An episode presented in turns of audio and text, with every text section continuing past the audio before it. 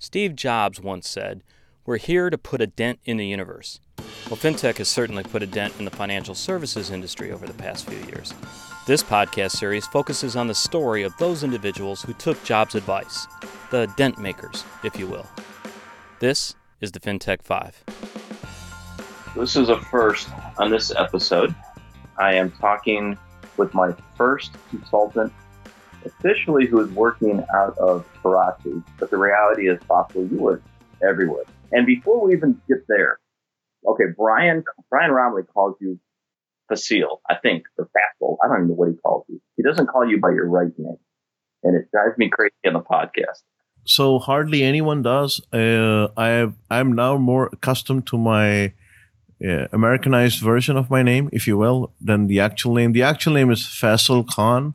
Uh, everyone calls me Faisal or Fisa or Fisial. And so there are many versions out there, but I'll take it as long as you get my head to turn. So, so, so, so, officially, the rest of this call, I'm going to say Faisal, and I'm going to be right. That's right on the mark, Faisal. All right. And I, have called you um, Faisal, by the way, for years now. So Faisal. So Faisal, uh, uh, trust me, I, I turn, I'm more accustomed and tuned to the word Faisal than Faisal. You know, sometimes uh, I've, I've actually missed planes because people have called me Faisal and I've, you know, I'm just sitting in the terminal and say, oh, must be someone else. That works. So uh, we're going to start right here because this is on your website. And I love this statement when, when you talk about working with you.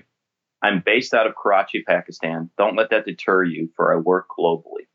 Can you explain that? You know, I work in about, I started with about four. Now I'm working in about 70 countries. Uh, so North America, entire Europe, Middle East, Central Asian states, Far East, Southern Asia, you know, uh, Africa, many countries in Africa, and so forth. So one of the things I ask is, "Oh, you're in Karachi." I said, "Okay, well, let's get the elephant out of the room. If I were in Munich or Berlin or Frankfurt or Copenhagen or London, would that question even come up?" And they'll say, "Well, you know," I said, "Okay, now let me tell you the second statement. The second statement is, if my being in Karachi somehow hampers the delivery of the subject matter at, at hand, I'll get off the call. But if it doesn't, can we proceed?" So you know, that's how I work with it. My clients have a problem. Uh, they get on the phone with me and I match make and I solve the problem. Where I'm based is 99% of the time irrelevant to them. So let's talk about your expertise because it actually goes across um, a number of areas, especially when we're talking about payments. But but one that I consider you to be, you know, one of the the, the top five globally is on cross border. So one, how did you get so thinking intelligent on cross-border payments. Do why? Uh, so I studied. Uh, I changed my career at the age of 40. Not many people do that previously I was in the technology industry doing IT for financial services. At 40, I decided I want to get into the payments. I want to become a consultant. I studied. I took a sabbatical for a year and I looked at the market sizes. The biggest market size was B2B payments. At that time, it was slated to be somewhere around the $35 trillion mark a year. And uh, the remittances were just shy of 600 billion. So I said, yep, yep, this is a good uh, place to work with. And it's an industry that's not going to vanish anytime soon. It's just going to grow bigger and bigger. Uh, because the world of cross border is extremely fragmented. You and I can exchange an email without even thinking. You and I are on a Skype call without even thinking. But when you and I have to exchange a payment, there is so much thinking behind it, and it is indeed extremely fragmented. So I said, this is a great thing. And that's what I do. If it's value moving across the border in any shape or form, fiat, Bitcoin, smoke signals, treasury bonds, etc., there are there are elements attached to it. There's a consumer, there's a bank, there's a processor, there's a license, there's a network, there's a settlement network, there's a market maker, liquidity provider, etc. Uh, on the send side and on the receive side. And my goal is to connect and work with all of these. So people are calling me missing a link, missing a link or two, or missing the entire value chain, and I help that happen. I, I make that happen for them. So I know that at one point, about 80% of your clients were in North America is that still the same distribution? Uh, it is still, yes, absolutely. Uh, North America is still my strongest thing because North America is a very large market, and North American companies are now exploring. For if, if I had to joke, well, I do joke about it, and I say, "Well, ah, you've discovered the world map." They say, "Yes, we, you know, indeed we have," and uh, so they say, "Okay, you know, there's so much traction within the U.S. itself; it's very competitive, but there are certain." Uh, routes, if you will, that are extremely, extremely uncharted. And uh, there's a lot of money to be made. And that is how I help them uh, get into those markets, emerging markets, developing markets, or hard to get into markets. But yes, the origination or termination usually is from North America. So we met a couple years ago in Istanbul at a payments conference, but I knew about you um, well prior to that because of all your work on Quora. Uh, for folks that don't know, if you ask a question around payments, blockchain, uh, you take your pick, you're going to find an answer for you. Where did you find all that time? I just, it was accidental. I would love to take credit and say, hey, it was all planned. It wasn't. Uh, this is the accidental baby that came out and turned out to be an Einstein, if you will uh, a successful Einstein that uh, that too. So I love answering questions. I love uh, you know um, helping people out. And Quora was my calling. I went there. I answered questions. It went from one to two. And remember, I was in the early stages of my career. There weren't many you know contracts coming in and so forth. And there were many many questions that were not answered in the payment space. And I I went for it. And today I have about 5,000 plus answers and I go daily and I try to answer one or two, sometimes five questions and so forth. And that is where people find me from. They say, okay, you know, you're right. I mean, my name will pop up, not all the time, but it usually does in the payment space. And people say, oh, let's give this guy a call. And that's how I get all my clients.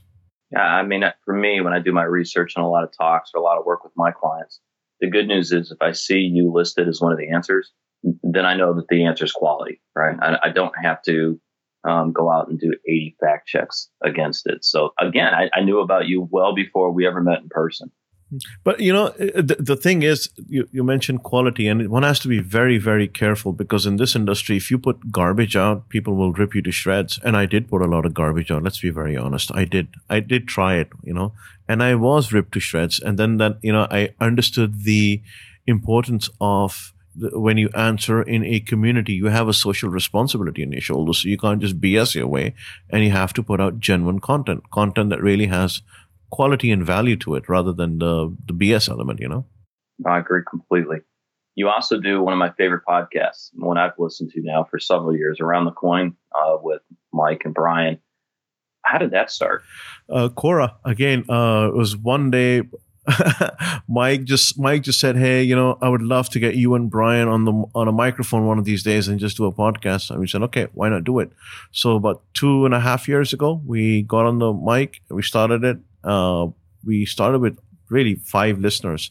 Today we have about on an average show about it, it varies, but I'd I'd like to say between 12 and 18,000 listeners. So eh, it's it's picked up. Uh, some some good shows go 20,000 plus but it's it's a it's a long show. It's one hour. It's not a short show by any chance, and it's uh, you know we've picked up our own niche, if you will, of listeners, uh, and I'm very very humbled by the experience, and I've learned a lot just by doing that show. Yeah, it's one of my favorites. All right, we're down to the last minute. So here we go, rapid fire. You ready? Sure. Your favorite old bookstore? Uh, it is called My Old Books or My Old Bookstore in Melbourne, Florida. It's still there uh, after all these years. It's just one of the old mom and pop run, you know, used bookstores. Yeah, mine, mine's actually um, here in my local town. It's right on the beach. Same kind of thing. I can walk right off the beach and into it, and it's the Neptune Beach Bookstore because you studied actually in Florida. Um, that's correct. Hilarious. That that shows you how small the world is. Everybody. All right, this one I, I can't wait to hear the answer. When's the last time you watched television? Uh, now about almost nine and a half years ago uh, I stopped watching television and newspaper and reading the newspaper.